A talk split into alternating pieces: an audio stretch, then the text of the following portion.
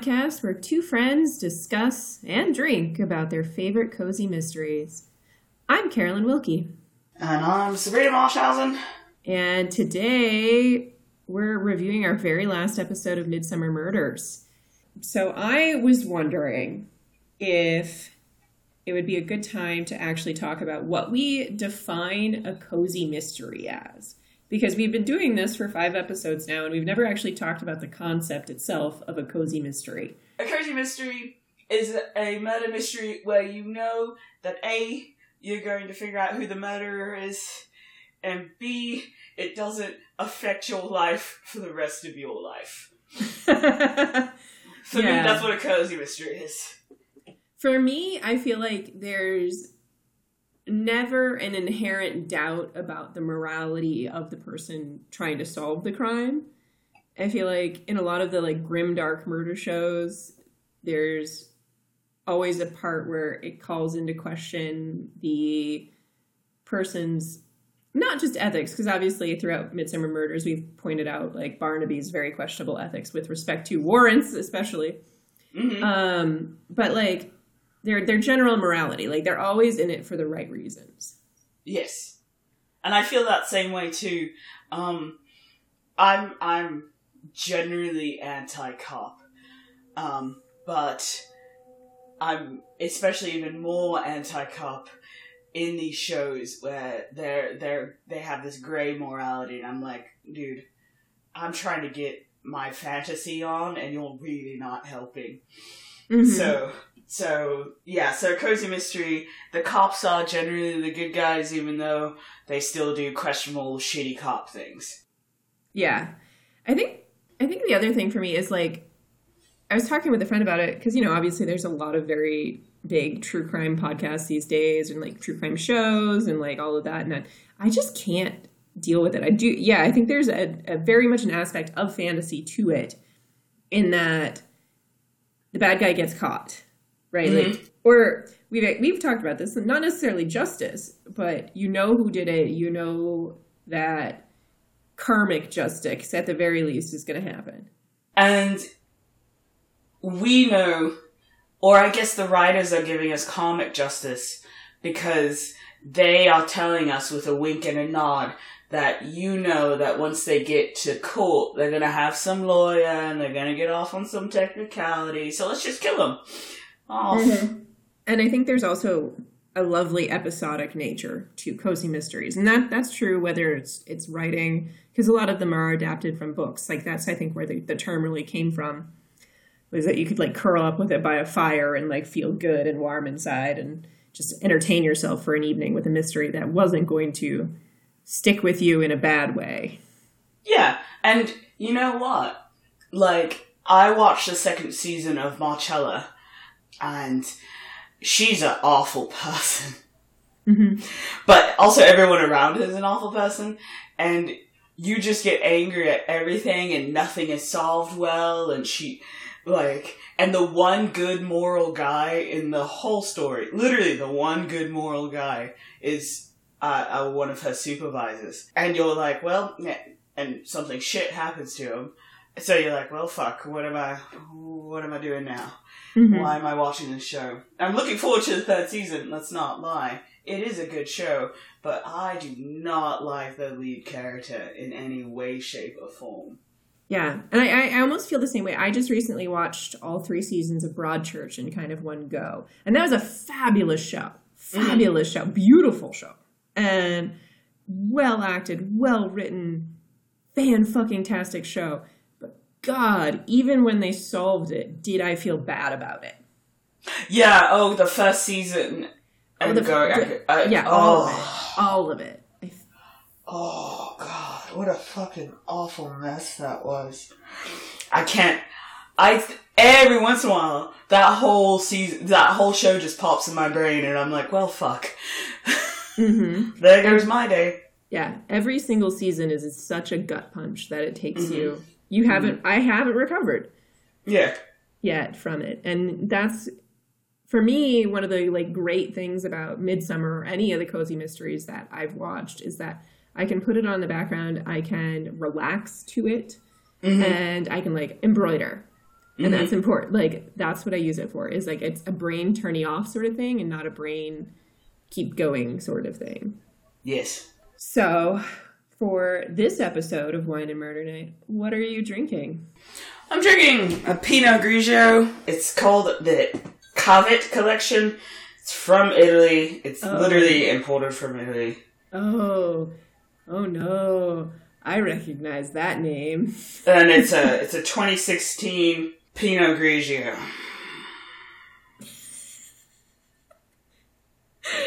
this episode has so many great like sound effects in it already. that heavy sigh, you're bad. I don't drink Italian wines. Usually, when I drink a Pinot Grigio, it's a Pinot Grigio from California, and they're not utterly disappointing.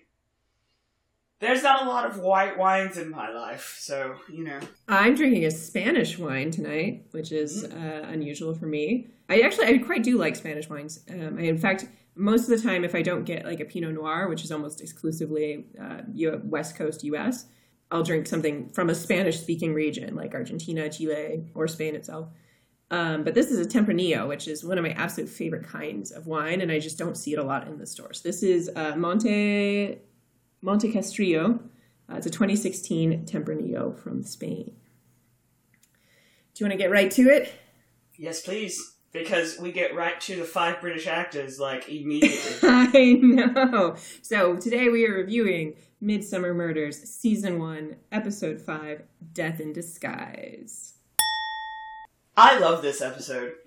Uh, yeah, right off the bat, like I like spoilers. I fucking I had so much fun with this episode. But my very first note in this whole book, I wrote three pages of notes. I was so engaged. Uh, but my first one is this fucking low rent Merlin. my first thought was, holy shit, Lucius Malfoy got old. but he's a five British actor it's Euron Greyjoy from Game of Thrones. Cheerio, back soon. I don't know, somehow I miss you. I love you, that's why I. Cheerio, not goodbye. Holy shit, I did not recognize him. My second, my second note in this is so we see low rent Merlin, and kind of immediately he kind of gets into this argument with this other guy who look he's dressed very normally. Like we, he's super Merlin because he's like wearing like fucking robes like I said, and Lucius Malfoy just got old, or Lucius Malfoy is at, uh, at home in his pajamas. Lucius Malfoy in his pajamas starts arguing with this other dude in very normal clothing, but to me, he looks like the Diet Dr. Pepper man from those like Diet is Manly commercials, but old. How old are those Dr. Pepper commercials? Because like five years, not not very. Oh, okay. Because I was like, remember, I didn't come to America until I was fourteen, so no, I have no, no fucking clue. If it's it's if it's like older than 2000 i'm not going to really understand the reference no it's a it's a fairly new campaign and it's all about you know like what dudes these days are with their beards oh, and like oh, their camping uh, yeah. and shit i also don't have any commercials because I, I I have YouTube Premium, mm-hmm. um, and I don't watch commercials. I'll have to ask my mother, who knows these things. Uh, or you could just look it up on YouTube. It's you true. whatever. Also but... true. So I can watch commercials on my commercial for YouTube. I like it. So we've got this Ben Kingsley looking squint versus Diet Dr. Pepper guy, and they are arguing mm-hmm. over some business transactions. They said uh, yes. the concept is that they went into business 10 years ago and it was time to finally get out of it.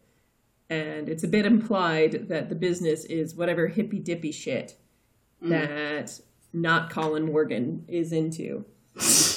that that um, not also not Jason Isaacs. When I first watched this, I was like, "What the fuck, Jason Isaacs?" No, no. But Euron Greyjoy and also Cecil from Velvet Goldmine. I have never seen that. Holy shit, you need to see that film. That is like a defining film for queers in England. Yeah, it's got, I. It's got Jonathan Rhys-Meyers. It's got Ewan McGregor being super gay, super super gay. I'm bad at actually watching good movies. Uh, maybe I'm looking back with rose tinted glasses, but it's a quite a good film. But I'm sure if I were to watch it now as not a hormonal 16 year old, it might be different. I don't know. I mean, no, my really my problem is that like I don't watch a lot of drama because I want to mm-hmm. turn my brain off when I watch things. Like Yeah. And I'm I'm kind of the exact opposite. I seek out because I'm so fucking French. It seems like the French teacher me. I don't know. I watch depressing shit all the time, except if it's got an actor that has died and that has affected me, and then I can't watch it. Mm-hmm. So Pouring out for Heath Ledger, right? and Robin Williams. Oh God, duh, yes. My mother gets devastated over Robin Williams. You just have to bring up like a scene. She got teary eyed over Mork and fucking Mindy. You know, I can't say I'm not gonna I'm not gonna throw shade. So I can't say that if I watched Aladdin today, I wouldn't also get really emotional. I don't think I could watch Aladdin today. I also am pulling out for fucking Anthony Bourdain.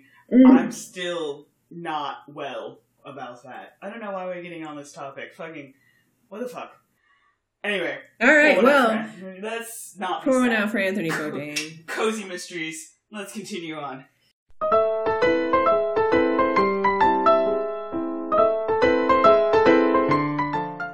So the next thing that really happens, though, is that their hall- their argument spills over into the hallway, and then all of a sudden you hear a scream, and Dr. Pepper guy is dead at the bottom of the stairs. Yep. And then we cut to title. So we join the Barnabys at their house. Barnaby's carving a fish. We're back Filleting- to filleting- Joyce's filleting a fish. Correct. Sorry. Come on. whatevs. He's not You'll- using a filleting knife. He's using like a full-on chef's knife. Well, you know, a chef's knife is good for many things, as long as it's a good chef's knife. I know. But you're you're the one who went to fucking culinary school. I went to pastry school. Yeah, but you still had to learn fucking knife skills, I'm sure. Yeah, I did have to learn knife skills. I'm pretty good at knives. no, I mean I know it's a filleting of a fish. I I'm have the like- shittiest knife skills known to man. I can't even like cut bread. Like I'm sure. Well, you know, I'm sure the French are horrified at this, but I have shitty knife skills. I have shitty scissor skills. Somewhere in kindergarten, I just didn't get all the necessary skills for life.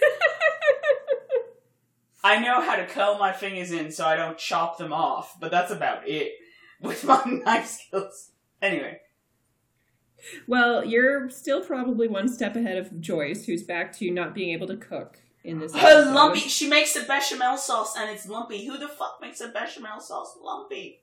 That's what they're they're, they're having fish and bechamel sauce. You It's- can tell. Easier than you would think to make No. a lumpy bechamel. I don't even cook that well, and I have never made a lumpy bechamel sauce. You just you have to make sure that you're adding it to the roux correctly. It's fine. Yes, It's not hard, but it's it happens. I could see it happening. I'm disappointed. Like the bechamel sauce is the easiest thing at come dine with me. If you fuck up the bechamel sauce, you fuck up your dinner party. See, I'm more concerned about the amount of wine at a dinner party than whether or not the bechamel sauce has lumps. I'm very much like a roll with it kind of lump. Uh, My menu is perfecto, and if something goes wrong, I turn into a weepy host. Again, you need enough wine at your dinner party. True. This is true. so we see a woman who we have seen very quickly like get into a car and she is like roaring down the road and she like pulls in screeching to the Barnaby's driveway rather than like, you know, calling an ambulance or anything. hmm And Barnaby is like, oh no, that's May Cuttle. Don't let her see me. But she just barges in, and we get another one of the five British actors. Cheerio, but be back soon. I don't know, somehow I miss you. I love you, that's why I say cheerio, not goodbye. This was uh, Judy Cornwell, who, if you're a big British TV show fan, probably better know her as Daisy, the sister of Hyacinth Bouquet from Keeping Up Appearances. I had to think about that a little while. But Yeah. right. Yeah, I was You're like, right. What's funny to me is like I totally recognized her name in the credits, and I had no idea why I recognized the name in the credits. nice. Nice. I was, I was very proud of myself on that one. Actually, I was like, I know that woman. I don't know how I know that woman, which is always the reaction. yes, of course. That's why. It's, that's why it's a five British actor. You're like, holy shit! I've seen this. I've seen this actor in fifty different things. Mm-hmm. It's just you know them, and then you're on IMDb like hastily like clicking names. Sometimes going down like it's almost like a Wikipedia hole when you get into the Mhm. British actors. Yeah. But May Cuttle is like super seriously hippie woo woo. Also, she's talking about reading like auras and how her aura's pink, but Bill Carter's aura's in the gray. Anyway, we find it. You know, we go to the manor where the the Oh, no. Oh no! Also, just when you're asking how someone's doing, yes, it could be an aura thing, but that's a regular British answer. I'm in the What? pink. Yeah. Jesus Christ! What? Yeah. I didn't. I didn't think anything of the auras and magical shit. I'm glad you'll. Um. But she was. She was just making a pun out of a normal British answer. Well, I like May Cuttle, so I will allow it. I I like my cuddle too. I'm just pointing out that that was it. No, I, I'm. like it was like, oh okay. She's You know, every day you, a bunny. You know, so- nobody says in the pink in this country. I don't think so. I mean, I've never heard it. Clearly, it doesn't mean that it's never been said, but it's not common parlance. I haven't heard it outside of England. Being in the pink means you're, you know, you're in good health, not dead. Big fan of that, but. so we get to the Golden Wind Horse Estate, or whatever the fuck it's called. Lodge, lodge, Huh? I think it's Lodge. a lodge. Yeah. Yes, yes, the Golden Wind Horse Lodge. And we get our official introduction to Ian Craigie, who is talking about his role as the map reader for his fellow pilgrims. AKA master. Yeah. Mm, Okay. Yeah. Fine. Fine, Lucius Malfoy in your pajamas. Fine. He had to cover up his wizarding somehow, and I guess this is just how it happened. Like, fine, I'll just pretend it's all woo woo and, you know, make money out of it. So we get to see Grandpa Death. He does a quick little, you know, side. It, clearly, the dude just fell down the stairs, but there's no real signs of murder. So they start doing a quick interrogation of all of the residents of the Golden Mhm. Wind Horse. Yeah, there was the uh, two the beavers with their like little cosmic badges on their foreheads. Yeah, whatever. I guess opening the third eye, I was like, this is weird. Okay, the thing you have to know about mystical English society is that it's pervasive. Every town has a, a witchy bookstore. London has multiple ones. But every town has one. Every town has that mystic woo woo woman. She's not necessarily the witch. She just didn't ever leave the 60s um, 70s. And so every single town has one. And they might have gone to India when they in their gap year, or they might have gone to Thailand and uh, you know for two weeks on holiday. I mean, so having a group of them is completely normal. Yeah, I mean, you get that a little bit in the U.S. and like, mm-hmm. okay. You get whole fucking cities that are like that in the US. The only one I can really think of is Salem, and that has a little bit of a difference. No. No, no, no, no, no, no, no. No, no, no, no. No, no, no, no, no. Woo cities. Oh, Woo well, yeah. cities. Like, like, uh, cities in California. Like the nudist colonies in Florida have a sort of woo attached to them. Um, like New Orleans. Has no, yeah, but that's like that's not a woo city. That's a that's a voo city. That- yeah, it's a voodoo city. I mean, that's where I was going with it, but I was just making the making the joke. Yeah, no, no, no, definitely. But every town has at least like an occult bookshop, including Settle. I I think. I right next to their painted pots. Well, the painted pots everywhere. That's what you gotta say. That's what you gotta understand. It's in front of everywhere. I think it, we even had one up at the house. My favorite part, though, of this little scene was, you know, them explaining their like little woo woo medallions to D.S. Barnaby, and he goes, he goes very seriously, "Did it help?" like he's he's clearly having fun in his own head, which I do appreciate about D.S. Barnaby or D- DCI Barnaby every once in a while. So then we have, of course, he turns everything over to Troy, who notices the first pretty girl he sees Yes, of and course. kind of forgets his all of his words. And we get to meet Tim Riley, who is kind of a, a mute. I guess they he's probably got like autism or something.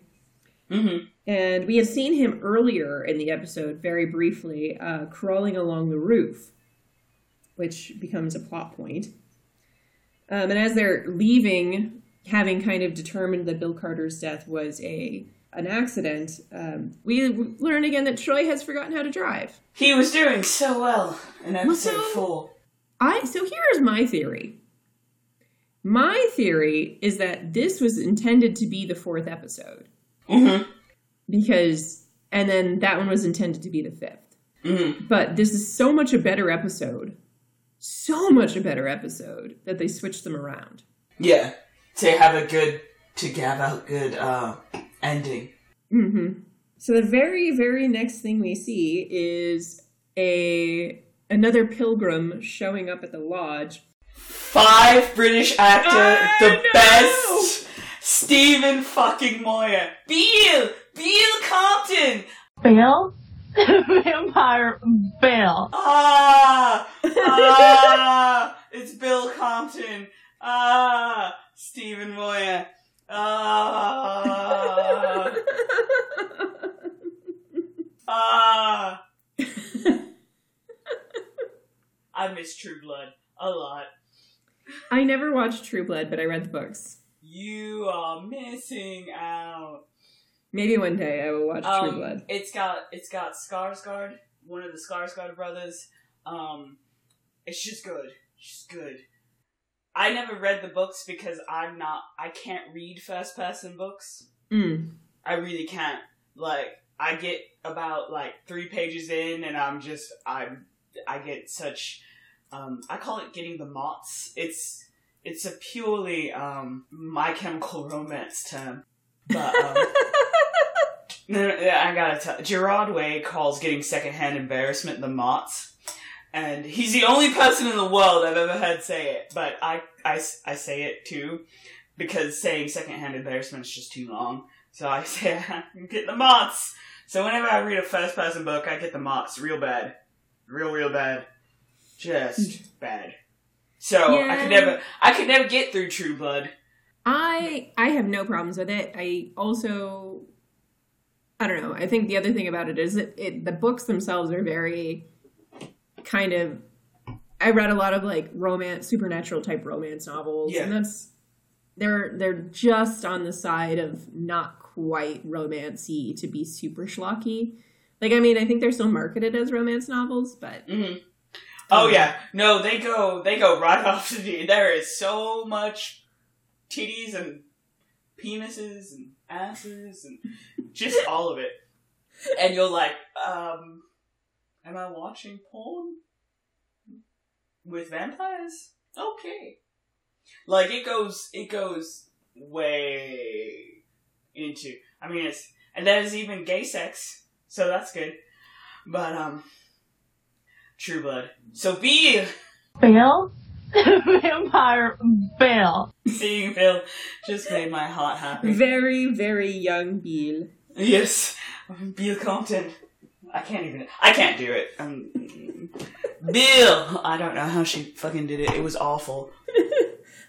Bill, I swear.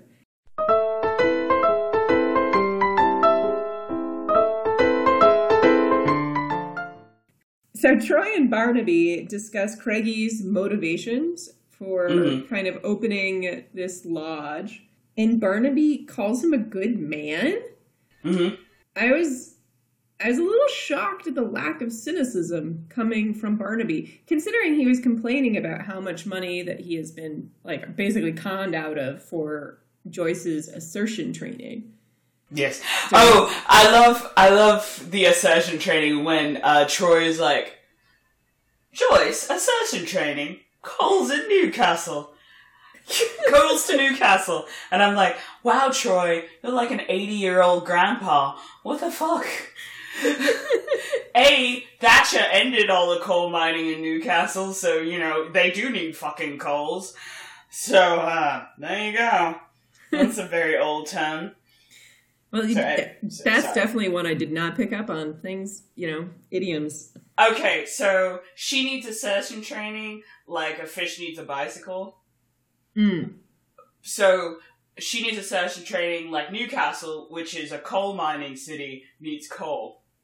Um, yeah, yeah, wouldn't have, wouldn't have gotten that one. That that one's context. So, yeah, I mean, mostly I was just a little bit surprised that like from what we've seen up until now, Barnaby's been kind of a.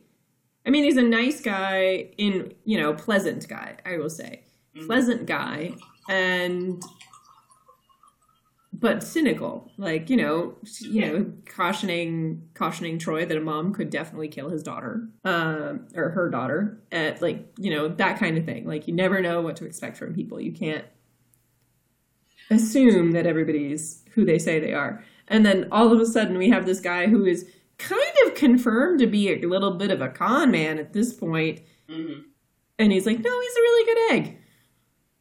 Yeah. like okay. Maybe, maybe Barnaby was a secret hippie at university. Who knows? We don't hear much about this Barnaby's university life. It's a big plot point for other Barnaby when he comes in in like season 14 or whatever. Brother But- Barnaby? Cousin Barnaby. Cousin Barnaby. I don't remember their relationship. Yes, cousin Barnaby. It's a big plot point because he's a posh actor. What? This So- fucking John Nettles did Shakespeare. Yes, he's also a posh actor. It's assumed because Cully's at Cambridge that he too probably did as well. So there's no need to talk about it because he's just like it's continuing the family line. All right. Well, speaking of Cully, she had an audition because she's still trying out this actor thing versus finishing her degree at Cambridge. Well, I don't even know what her fucking degree at Cambridge is. Art history or something? Yeah, I don't know. some ridiculous rich people's major. Rich people degree. Not that French literature isn't a rich people degree, let's be real. like, it's completely fucking useless. That's what my mom got her degree in too, just so you know, her undergrad. Well, guess what? It's completely fucking useless. She got her she got her master's in mechanical engineering, so Not, not completely wrong. fucking useless. I've get, I'm getting my master's in peace and conflict studies. yep, that that was always an industry that will continue. Uh, unfortunately. So they head off to a new agey funeral up at the lodge. You know, they talk to like, everybody a little bit more, kind of find out more about the whole lodge, and basically from there we see um, the two weird people, you know, the beavers, transporting bees with Trixie in a car. And I thought the bees were actually a really nice callback to the very first episode. I was thinking about that as well. And I was like, I didn't know if they did that on purpose or if it was just something thematically. Beekeeping is actually a very popular hobby and pastime in England. I had bees. We well, we had bees on the farm, and I love bees. Bees are great. No, bees are great. I just, I, uh, I'm lucky that I'm not allergic. I will, I will count my blessings on that one. I'm not allergic. I've I've only, but in all my years of beekeeping, I've only been stung twice. That's pretty good. That's pretty good. I love these. So, of course, while they're transporting these guys, they get a flat tire and a storm breaks. And this storm is huge. Like mm-hmm. full on thunder, lightning, pouring copious amounts of rain. which are so rare in England that the reactions, especially Tim's reactions, is totally natural. We don't get a lot of thunderstorms in England. We get rain, but those big, huge thunderstorms, a rare rare event. I Rare love big thunderstorms. Me too. And li- when I lived in England, I actually missed those. That was one of the few things that I missed about America.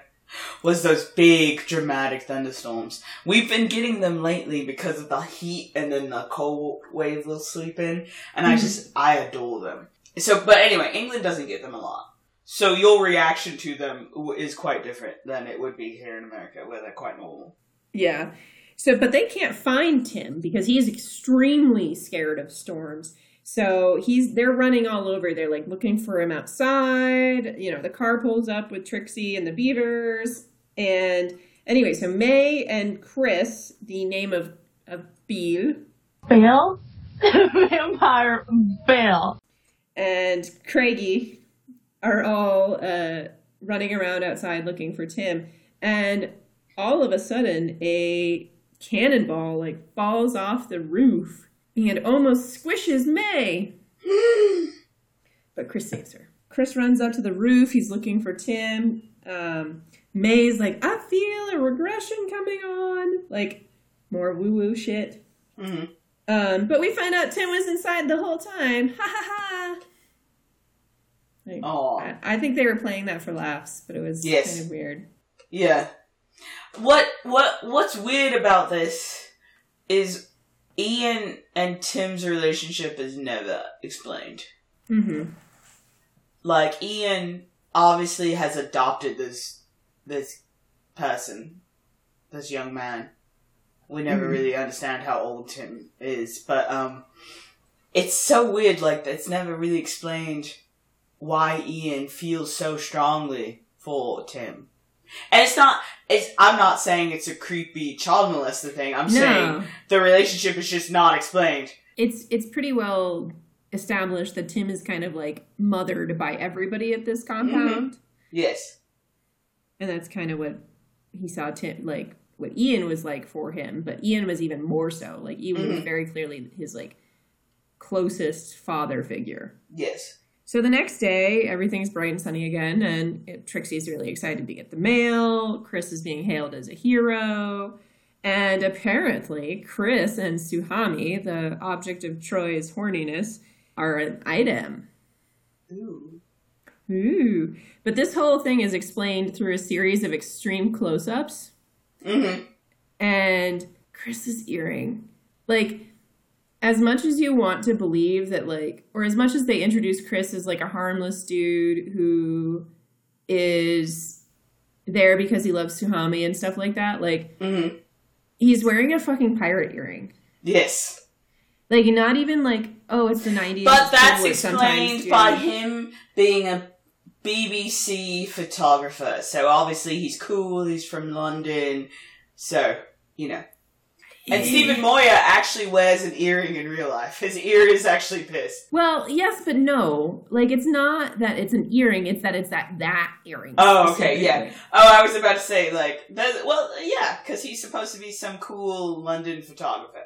But it's like a fucking like pirate earring. It's like a fucking pirate earring. Like there, there's like no bigger tip off than like it's not like a chill ass like piercing. It's like a fucking pirate earring.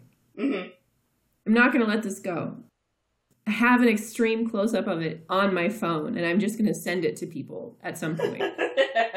like spam the group chat with pirate earring. I can't. I'm not over it. I'm not over it. Uh, I'm also not over Suhami's uh, extreme eyeliner. I'm I'm I'm really just not over her cheap crystal bindi. Yeah, that was my other note. Uh, Suhami's makeup and bindi. Like I wasn't over that. Like I'm like, look, darling, I know you probably want to get in touch with your third eye and open up your chakras or whatever the fuck. But bindis are an important spiritual jewelry for Hindu women. If you're going to go down that path, that is your right to seek that path. Hindu is actually slightly a closed religion. They don't usually take converts. But make it pretty. Make it nice. like make it Listen, if you're gonna culturally appropriate, appropriate nicely. No, appropriate correctly. At least you know, go all the fuck out. Do the, the do the red makeup on the on the whole fucking third eye. Make that bingy big. Sorry, that. So I was distracted by that one crystal dot in the middle of her head. There was so much distracting about this episode, which is, I think, part of why I liked. It was so entertaining. This was so great. I'm I'm reading random facts about Stephen Moyer right now.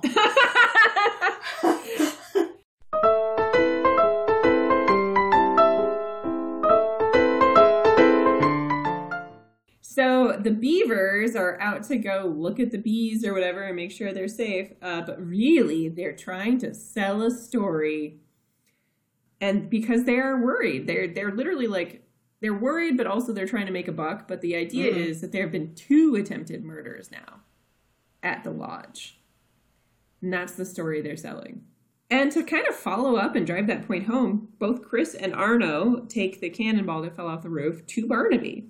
Barnaby is, again, for somebody who has been very cynical for four episodes up to now, kind of not buying it until May reveals that she heard somebody in Bill's room talking to him. And not Bill, but just like Dr. Pepper guy. yeah, yes, Bill Carter. And she also talks a little bit about her regression, which is going to be a Roman poison taster, Gaius Quintus. Yes. My fa- actually kind of my favorite scene that comes out of this is Troy doing a really good impression of May. Yes. Yeah. I was like, "Oh, you wanted to actually flex your acting muscles. That's great." There is no Gaius Quintus, by the way, in mm-hmm. case you're curious. I thanks thanks for clearing that one up. there was a, an emperor whose full name was Gaius Messius Quintus Trajanus Decius Augustus. He was an emperor. So, there you go. Not not a poison taster. Not a poison taster, an actual emperor. She should have gone big. so in the very next scene, we kind of get a a glimpse into some tertiary characters. We get a one of my favorite scenes that we ever, you know, kinds of scenes I should say that we get on Midsomer Murders. A hell yeah, drunk housewife. Another one. Another one. Another one. And so we get to the second most distracting thing of this entire episode. Did you see those fucking lamps? Um, the you mean the squid lamps? Yes. Yeah, the Yes, white mushroom dick lamps. Yeah. Yeah. Oh, oh, I okay. Jellyfish, dicks, all the same. Yeah, that similar looking, similar in shape. I mean the dome, the dome. I didn't like. I didn't. It's I didn't take a step back and go. That's a penis. Penises are generally uncircumcised in England, so they don't quite look like that soft. I mean, Well- hard. Everything looks the same. But um, It's an android So- penis lamp. I just thought it was a jellyfish. Jesus Christ. I don't see penises and everything, unfortunately. Fortunately? My microphone looks like a penis. Mine has a sock over it, so I have an actual um pop cover on mine. oh, so it, it nice. does it does look like a, a penis. I don't know why I thought I would need a pop cover because I don't pop my peas or my bees because I'm a French speaker, so I don't actually pop them.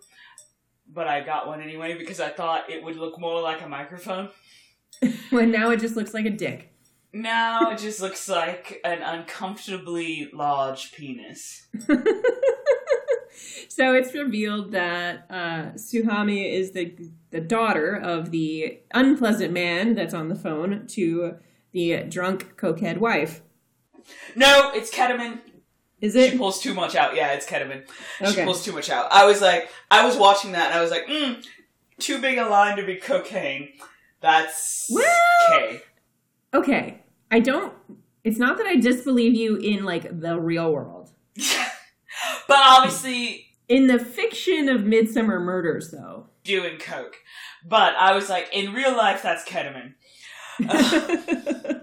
which is which is one of those unfortunate. I didn't even write that down. That's just been on my mind the entire time. I was like, that line is too thick to be cocaine. It's ketamine, which is the most popular drug in clubs and bars in England. Just as an aside, I don't do ketamine. I don't do any drug. Before we continue, I do no drug except alcohol, obviously. Um, hmm but uh, I have hung around enough people to know. Also, Cambridge. I mean, I think we could just also Cambridge. Done. Yeah, We're good. just, just Cambridge. So yeah, Uh, it, it was too thick of a line, and I was like, that was poor research. do do more drugs before you write your next episode, guys. Exactly. I was like, and I was like, that's absolutely bullshit. You know that's too thick of a line to be cocaine. All of you know that. So I was truly distracted. So the reason they were calling, talking to each other, is that they are uh, going to the lodge for Suhami's birthday the next day, and we get a really tense convo between uh, Guy and Ian Craigie. It distracted me that they pronounced it guy, but you know, whatever. Well, I mean that that's not surprising. Yeah, they can't pronounce words. Yeah, and uh, so they go to dinner, and the mom shows up. She's drunk as fucking fuck. And possibly high on ketamine slash cocaine. probably probably high also and guy during dinner like not even like after dinner but like during dinner passes over a not even a card just like a full-on check in an envelope to suhami and it's her inheritance because he's a very very rich kind of mob style entrepreneur and it's three million pounds Have you seen Marcella? no Damn it. D.S. Jones plays Guy Gamlin, basically a guy like Guy Gamlin. And in a scene, he he turns on this giant industrial fan and just starts blowing pounds, like massive amounts of pounds, onto his zero hours contract workers. And the scene made me see Marcella is always on my mind. and it, it is D.S. Jones. It's D.S. Jones playing a most horrific man. oh I love D.S. Jones. D.S. Jones was my favorite detective sergeant. oh absolutely I would bang him from here to Sunday. Absolutely. Agreed. uh, agreed. Sorry, sorry, that's an aside. But it reminded, like, he's a he's one of those pure capitalists, hmm Wh- which is weird because Britain has no problem with capitalism, but you were supposed to hate Guy. hmm But then I thought, oh, this is the '90s. This is this is the '90s. This is post Thatcher, and she was she had the biggest dick for capitalism in the history of the world, other than Reagan. You know, Reagan and her had two giant dicks for capitalism, and it fucked over both their countries. So, so it was like, remember Thatcher capitalists? Remember, remember? Weren't they awful? What this guy reminded me of is the guy from RocknRolla. Yeah, And in fact, he reminded me of him so strongly, I had to look up his actor to make sure he wasn't the guy from Rock and Rolla. Isn't it like like he looks so guy looks so familiar, but he he doesn't ping anything for me.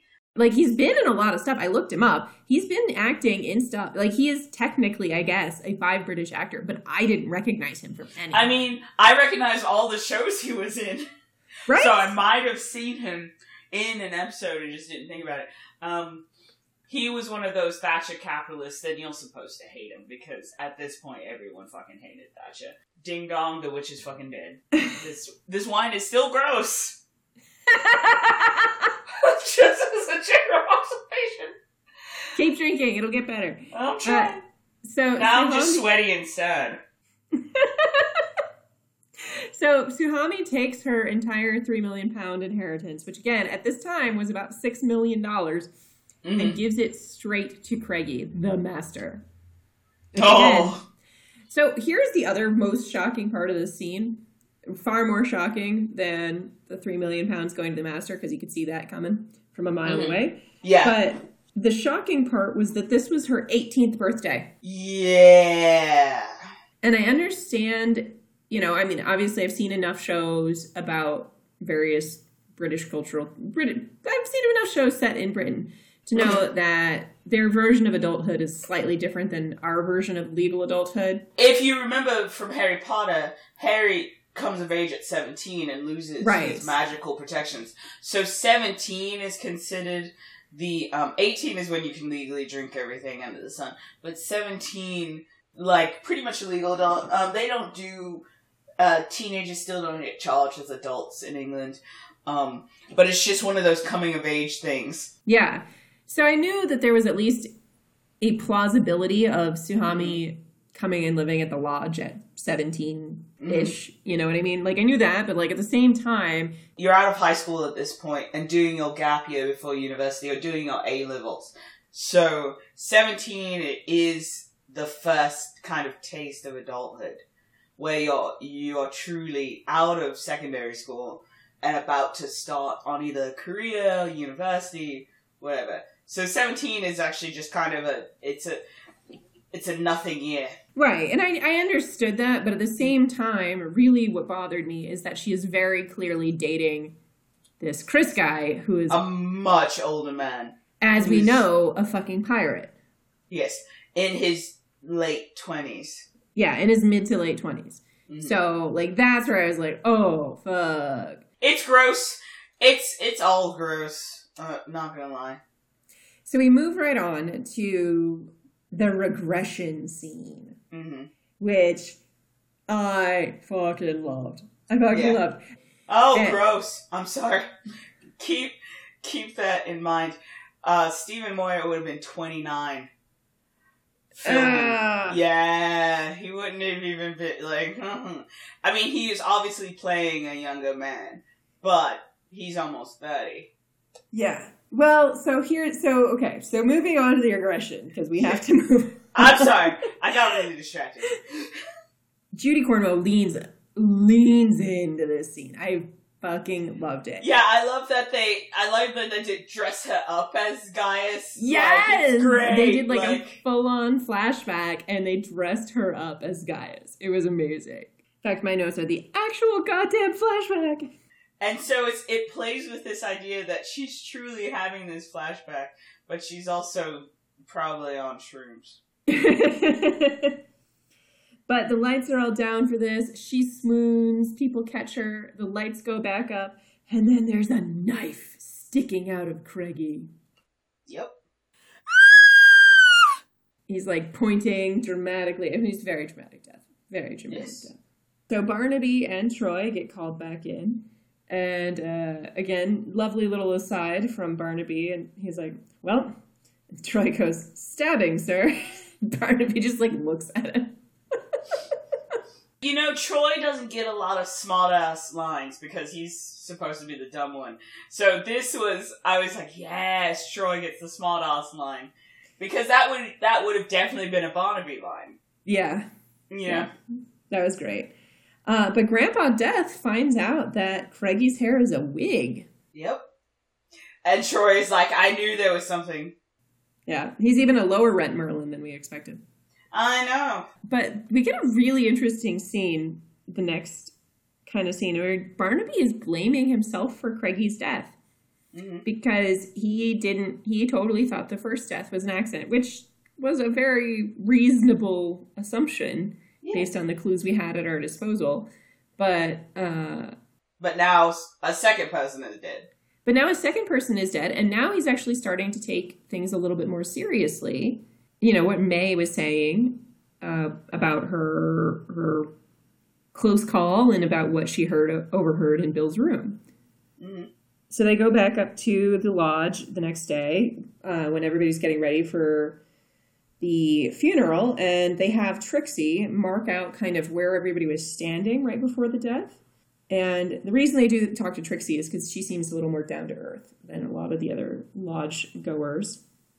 But he also points out that Trixie has a bruise and a scar. The way he asks is like, why do you wear so much makeup?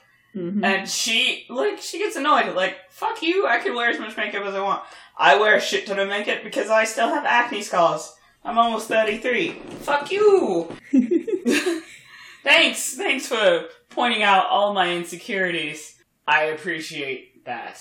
So Trixie had a right to be a little annoyed with that Oh, cheeky ass question.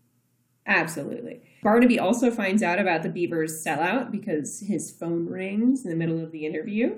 Mm-hmm. They they're trying to imply that uh, Guy Gamlin killed the master because of the three million pounds.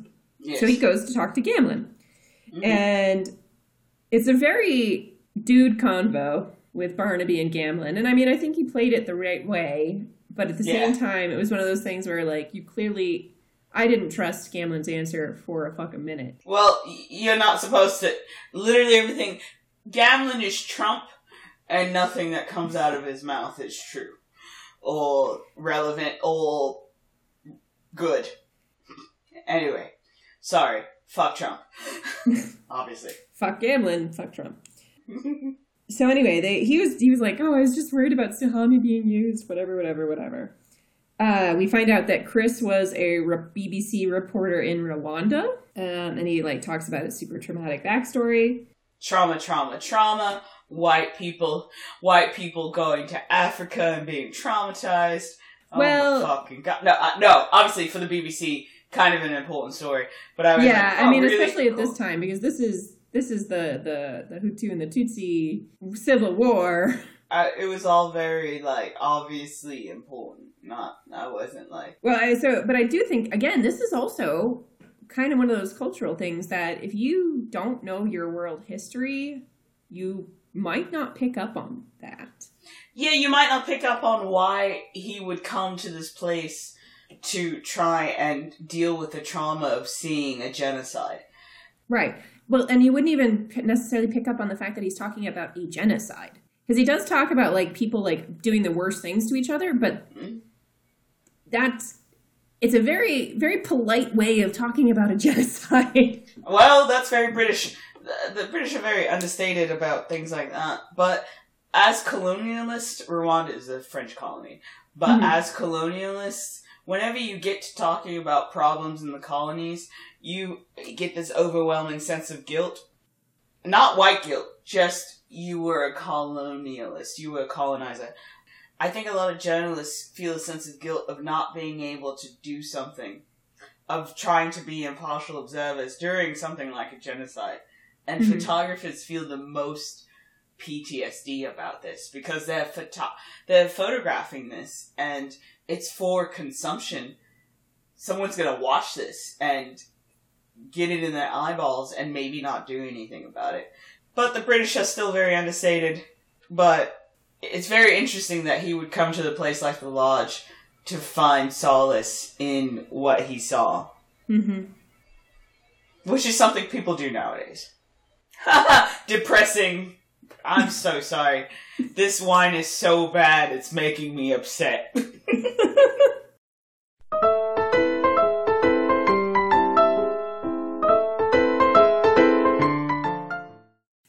So they also can't find the will. They can't find Ian Craigie's will. Um, but they do find out that Ian Craigie wanted to change his will right Mhm. before he ended up dying. hmm Back at the station, I liked I liked this unintentional rhyme. Rhyme. Uh, it was it was like Troy, any joy? I know you didn't mean it that way, but but Troy did actually find out that the Beavers used to own a brothel in Hull. Which is illegal, and why the fucking Hull? But anyway. I just really liked that the Beavers owned a brothel. hmm Oh, that's why. Well, like the whole time I was like, they're from Yorkshire. They're from Yorkshire. they're from oh, they're from Hull. Okay, that explains it. There's nothing much in Hull, so uh, having a having a fucking brothel is the most exciting thing there is in Hull. So Barnaby, again, in a kind of a big breach of protocol, is discussing the case with his wife and daughter at dinner. But the most shocking thing to me was that they had the TV on when they were trying to have like a nice family dinner in the background. Like I was not raised that way. Like the TV was off at dinner time. Yes, but that is such a middle class thing that it's just it just gives background noise. Uh, maybe not a middle class. Um, they're trying to be okay. I don't I don't know how to explain this, but they don't have. You notice they don't really have a separate dining room. Dining room. It's kind of abutted to the living room. So they're not rich enough for a separate dining room. hmm So they were probably in the living room and moved to the dining room. They have a breakfast, like a eat-in kitchen, and then they have like an eating area in the in the living room. So it's kind of like I'm assuming that they just moved from the living room into the dining room to eat. Yeah, but And also didn't turn off you just TV. turn your you turn off your TV. That you you turn off the TV. Oh, fuck off. We all know that every single person on this podcast, which is two, sits in front of the telly to eat and watch YouTube videos or Netflix or whatever the fuck. But no, only when I'm alone, not when it's family dinner. Uh, well, you know, I haven't had a family dinner in a really long time, but true, we do. I actually, I had I had lunch with my mom last week. Did you have the TV on? I don't fucking remember. We have a separate dining room. I'm just saying, case rested. You don't have the TV on when you eat. English English people have the TV on when they eat. It's true. We're gonna get like we're gonna get like five people adding us. We don't have the TV on when we eat. But because they have the TV on when they eat, they find out that Chris Rain- Wainwright isn't Chris Wainwright. Because he just got married. The reason the wedding would be on the telly was because he married a royal. Which is alluded to later, but I wouldn't have picked that up. Didn't pick that up clearly. Mhm. So the next scene we really get is Chris and Suhami talking about like they're laying in the grass, but they're laying in the grass right in the middle of all these goats Mm-hmm. where they poop. Like, have you ever had like have you ever had goats? 'Cause I used to have goats, and they don't give a flying fuck about. we had goats on the estate because I learned to make goat's milk cheese because of course I did. But also, why would you lay in the grass where the goats poop? Because you don't care about goat poop, I guess. I don't know. Goat poop isn't that bad. They just eat grass, so it's not like the poop is that bad. No, but it's like tiny little pellets everywhere. You could totally get it everywhere. Yeah, but it's so crumbly and shit that it doesn't really. I don't know. Goat poop doesn't really do anything. You step on it and you're like, oh, it just crumbled into dust. Okay, cool. That that is not my experience with goat poop, but sure. It's true, true. You're not wrong. But ruminating animals' poop isn't usually that bad. Eh, I mean, I had horses also. Like, it's, The horses don't ruminate, and they eat. Yeah, they're they're they're bigger, so their poo is bigger. But it's mostly hay. So even see, I I poo doesn't really. The only poo that bothers me is Great Dane poo because it's massive and meaty. Um, Great Dane poo is the only poo that's ever bothered me. Like cows, you use it to like heat your home. Like I'm not, I'm not poo. I'm not too fussed by poo. Human poo and dog poo. Only two poos that bother me. Everything else, it's like mostly fucking grass. So whatever. And hay. Whatever the fuck. Anyway, so we find out he's Andrew Carter, Bill's nephew, and not, you know, Chris Wainwright. And uh, we get to see all of his chest hair, uh, which I appreciated. Thank you, 90s. Um, did Beale have chest hair? Bill? Vampire Bill. Bill Compton shirtless. Alright, Google. Ah, he had chest hair too. Okay. Beale had chest hair. they look for the will. Troy did something smart, but I didn't actually write down what Troy did that was smart. Remember that Troy knew that he, or Troy assumed that he was Cranley at this point. Another dude. Mhm. And uh, the dude had had like 6,000 quid or 6 million, no, Mm, 6,000 They quid looked under the floorboards. Yeah. Under the floorboards. And he was like, hey, old habits die hard. Yes, that's right. So anyway, they find the will. This, oh, this line makes me aggravated. Fucking. so they find the will. Barnaby goes up in the tree to talk to Tim. Uh, Tim says that Craigie was killed by magic. I love this scene where he goes up in the tree because he's careful about touching Tim. hmm He does, and it's almost like he waits for Tim's consent. And when he does something scary, he stops and waits for Tim to react to him. This is very early in autism research, which I'm I'm gonna you know, or very early in dealing with people with mental who have mental deficiencies. And it's just like him with when he deals with gay people. I think this shows this this really odd sensitivity of Barnaby's, Mm-hmm. where he's sensitive to people who are on the margins of society, which no cop would ever be. Mm-hmm. I don't know why I'm getting like emotional about this scene, but it was really touching that he understood Tim's needs. It's what makes Barnaby a likable character, even when he doesn't necessarily treat the uh The law, like he's supposed to. yes. What is frustrating is there are moments like this for Barnaby where he's oh, like he's actually open minded about sexuality, gender Mhm. identity, things like that, and he's careful with people who aren't on, who are um neuroatypical, and so it's frustrating when he does shit like ignore, like we would call it the Fourth Amendment, but where where he ignores shit like needing a warrant. It's frustrating that he does shit like that, and then he does sensitive shit Mm-hmm. it would be okay for him to be consistent, for him to not be the gung ho, no, let's really wait for a warrant, because it wouldn't take that long. Right. It wouldn't be any different. The, the show wouldn't be any different. So it's so frustrating when he does shit right, and then you turn around. But maybe, it, you know, the fourth episode was just so bad that it was I'm you know I'm going to count it as out of character. But anyway, I love this scene because it once again showed Barnaby understanding people who are marginalized, which cops never do.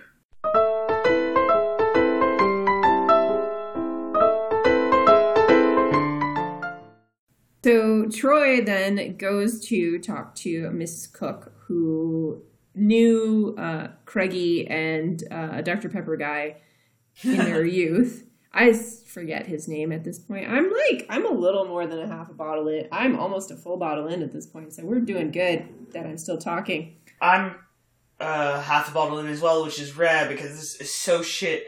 I'm You just gotta keep drinking. You gotta power through. You gotta power through. I'm literally just contemplating just pouring it down the loo. Nope, you gotta finish recording first.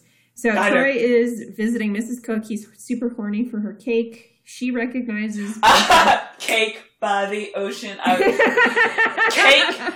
Cake has always meant eating ass in any English dialect. So, like, yeah. I was like, yeah, okay, what the fuck? I didn't know Troy was in. Oh, Troy's an equal opportunist. He's like, uh, well, Schwame, or whatever the fuck her name is, is taken. And I've had way more to drink in this episode than I've had in any other episode. Let me just tell you. Um, what the fuck is it? Schwame? Shwimi? Suhami. Suhami. Salami. So, So anyway, we gotta move on. We gotta move on. We have to move on. Cuttle calls, and Cuttle? guy is dead, Cuttle? and Trixie's gone. Trixie. Trixie, yeah, the girl with the makeup. Uh, so Grandpa Death. So we're back in the morgue. Grandpa Death is in his third appearance in this episode. Confirms that Craigie had cancer. So he actually did know he was going to die before he changed his will. And they also go and find Trixie, who is with her lover in his house with the open door, which we, you know, noted last time. You don't actually need a warrant to go inside a house with an open door. Yes.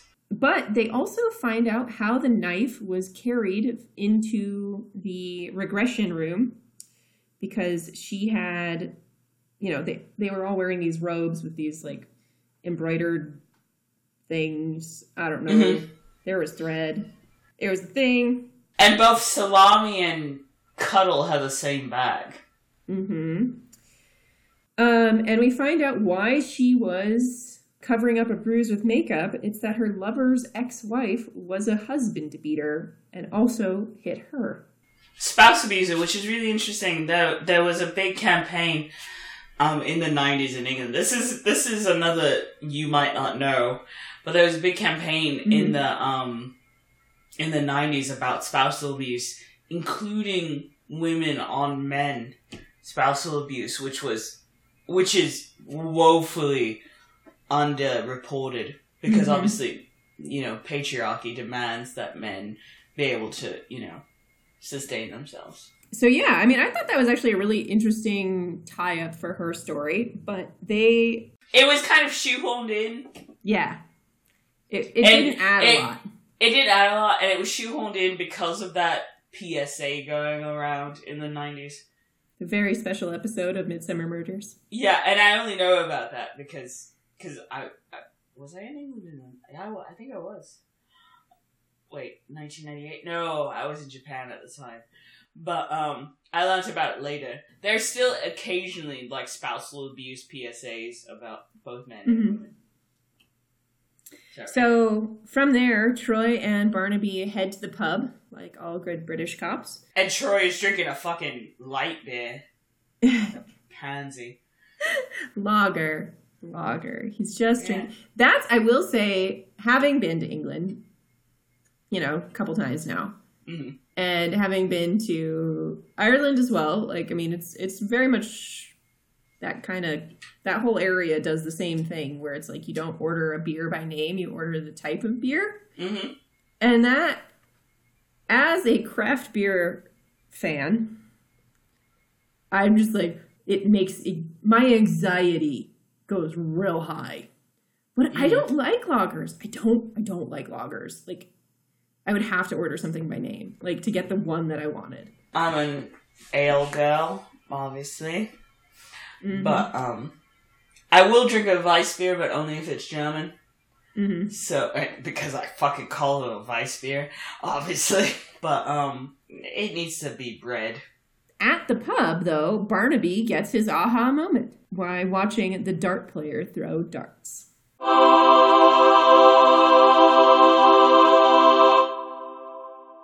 Then we go back to the lodge. Uh, the beavers are wearing the same outfits, which I didn't recognize until this very moment. But yeah, the beavers are totally dressed in the same outfits, just so you know. This whole time, if you didn't think they were weird before. And Barnaby confronts uh, Arla, what's his fucking name? Ar Argo? No. Argo. Arno. Arno and Tim Arno.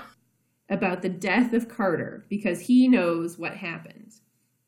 Uh, but it really does come out that it was an actual accident. Mm-hmm. Uh, Dr. Pepper had been arguing with Ian, and Ian obviously had a very close relationship with Tim, and Tim pushed Dr. Pepper, and he just like straight up fell down the stairs. Yep. Um, but also, we get a flashback to that moment, and we get to see one of the worst stunt falls that you will get to see ever. Oh yeah. Oh yeah. it was so good. But they don't quite solve everything.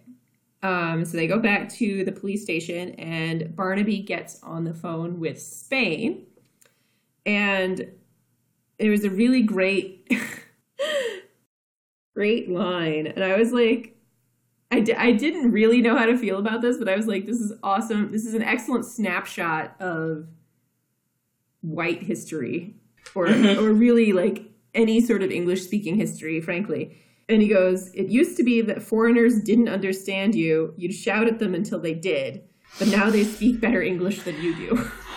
That was absolutely my favorite line in almost the entire show. I mean, other than um, uh, when the Gamlins talk. Remember, uh, or not the Gamlins, Trixie and Guy. Remember the quantity, but not the quality. yeah, that was. That was one of my favorite lines, but because I actually wrote that down. But that one right there, I was like, that's literally what British people still fucking do. I mean, it's what most most Americans do too. Most tourists, not gonna lie, Yeah. most English speaking tourists will do it. But he gets the answers he needs on the phone with Spain. But it's he also secretly knows Spanish. Hey, he knows how to say thank you and goodbye. Uh uh Late on in the episode, when we reveal the killer, he quotes the uh, police op- the um the uh, owner of the the circus. the Circus National. Mhm. So um, that was French, girl. uh, oh, fuck off, Nacional. So Barnaby gets off the phone with Spain and rushes to the, the estate. Um, he finds Tim and Andrew Carter wrestling on the roof, and Tim gets like thrown through the greenhouse glass. But in quick thinking, Barnaby pulls a couch underneath him so he doesn't really get hurt.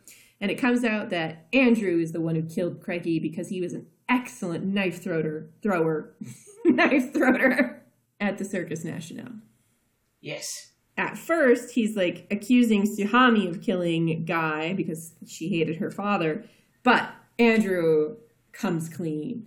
He did Andrew. too. Oh well, guy's dead. Um, I didn't care. I was like, No one cares that Guy's dead except for like But of course, the law cares. The guy said, Barn- Barnaby and his attack of the law. Yeah, Yeah, the law cares that guy says. But I liked what um Andrew said. I almost wanted to call him Chris because you Mhm. know, or Bill. Bill? Vampire Bill. Uh, I liked what Andrew said that he was like, "Give me my pills," like I was a servant. Hmm And I was like, well, yeah. I mean, at that point, when you're dying, you're not gonna, you know, be like, please. right. I mean that. Yeah, but also he was a terrible dude. Terrible. Yeah, dude. so I was like, I was like, I understand. I would have let him die. And in this one, and in this one, you actually do get a little bit of like happy ending for Suhami, even though like her dad is dead. Like, She always will have the three million pounds. well, there's that, but also like she, her mom is actually coming to the lodge for rehab, hmm which is that kind of a happy ending ish. Maybe she's coming through. She is attempting to come for rehab. Exactly. But the button on the episode again is uh, Cully gets her part, so they are out celebrating. And Barnaby is tracked down by the journalist that the Beavers were selling the story to, hmm and he sells out the Beavers and talks. Which is such an ass. That was the dickiest dick move. I hated that. Like, out of Hey. all of it. Like, Hey. I, yes. like father, like daughter. Very Always snitch on the geriatrics. Always snitch on the geriatrics. That's very true.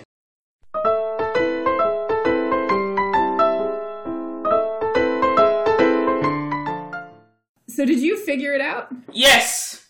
As soon as you learn that Chris. Ri- oh, fuck me. as, soon, as soon as you figure out Chris Wainwright isn't Chris Wainwright, I was like, oh, that's a murderer. Also, I've watched this episode more than twice Mhm. at this point. I fell in love with Stephen Moyer in True Blood, so I watched all of his shit, including this film that's set in Australia and that has Travis Fimmel in it. I Mhm. watched it for Travis Fimmel, and then Stephen Moyer showed up, and I was like, A plus. It's actually a pretty good film. Anyway, but that's not the point. That's not the point. So I've seen this episode multiple times because of Stephen Moyer. So, um, but the very first time I watched it, I was like, ah, he eh, tsunami salami, whatever the fuck her name is. She had a fake name too, but she had a reason for it, and she was quite honest with it. And that always happens in television shows. You're like, oh, Mhm. I have a secret. I'm actually a princess, or whatever the fuck. But as Mhm. soon as Chris Wainwright and Reese show up on the screen, you're like, haha! Yeah. And then he's like, oh, I'm Bill Carter's nephew. Yeah, you're the murderer. Right back. Mhm. Right the fuck that. I can't confess that I figured it out. I definitely figured. My thing was that I figured out it was knife throwing, like right off the bat. Like this is, I think, the only second, only the second time I've actually seen this episode. But I was like, oh no, totally, it was a knife throwing. Like the way he was sticking out of his chest, they found no prints, they found no fucking blood on anybody. Like it was clearly a thrown knife. Like I knew that off the bat. So I've got two other fairly obvious questions. Did you like this episode? Loved it. I I had this was such fun. Loved it more than I hate this shit wine. Damn. Did you like your wine? No! Fuck Italian wines forever. I should have gone. Look, I was in the. I was in my package shop. and I was in my offie, and um, I was in an offie, and it took me. There was only one tiny little rack of white wines, and I should have gotten the fucking sangria at this point, like, because at least I would have had more fun with it. Oh god, this wine is shit. Do not drink this wine. Anyone listening to it, please God, don't drink. A, don't drink Italian wines, because fuck that. Whoever said Italy had good wines was lying. That's not true. I have had good wine in Italy. Oh, no, fuck that. You had French wines that they put fake labels on. You're such a fucking that. snob. Uh, I, I'm not a snob. You're so I'm a snob. You're the snobbiest snob that I snob with. I've been to Italy multiple times and drank water the entire fucking time. God, you're terrible. That is no way to live life. Wine is delicious in Italy. Don't listen to Sabrina. I snuck French wine into Italy because I was like, fuck this noise. It's so bad. It's not. Okay, so we have some very exciting news. So we put out the poll of what to watch No, no, no. next no, time. okay, okay. Like, she says we. Carolyn. Carol. What, what do you. What do you call Carolyn? Carolyn, thank you. Okay. Carolyn runs the entire Twitter. I occasionally remember to retweet shit and sometimes answer a question or two when it comes to Britishisms. We put together the No, no, no, list no, of no, no, no. we- Carolyn, Carolyn, Carolyn, Carolyn. Stop lying. I'm a I'm a bad social media. No, no, no, no. What I'm saying is, we put together the list that you guys voted on. Oh yeah, yeah, yeah. We put we did that together, and then she did the poll. and I did the poll because I know how to do the twitters. I- And Fuck off! I want to be a refugee lawyer. What the fuck do I need to know about social media?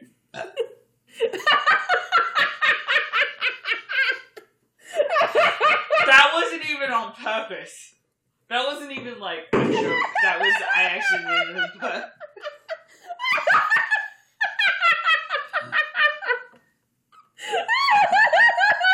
Oh my the show just came out to its own.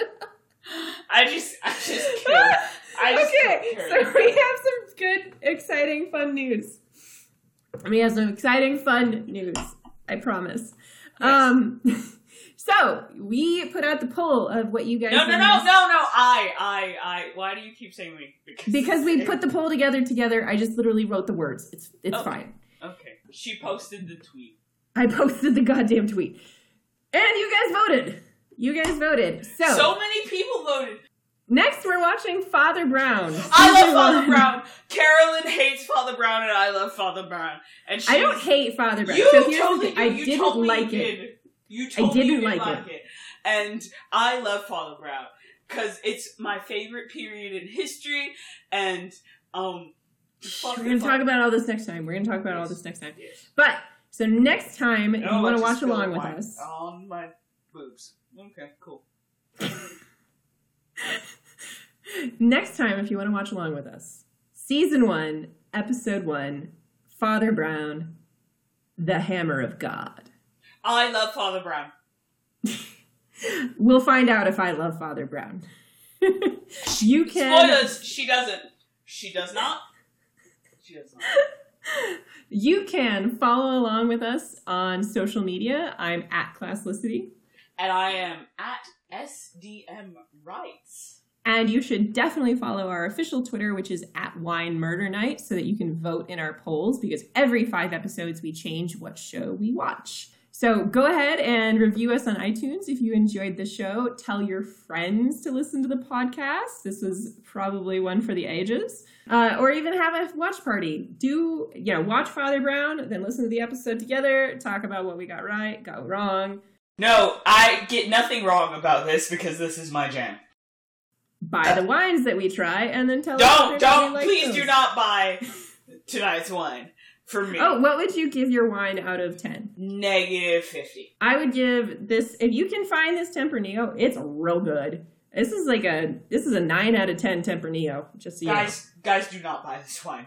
Do not buy any Italian wine, but especially do not buy this wine. I would like to say thank you to Anton Koryakov uh, for letting us use the song Simple Life as our theme song. It's off the album Restart or Restart. I still don't know because there's some weird capitalization there. I feel like we should be saying spasiba. He sounds Russian. oh, he is to- it's totally Russian. Okay, spasiba. Till next time. Bye!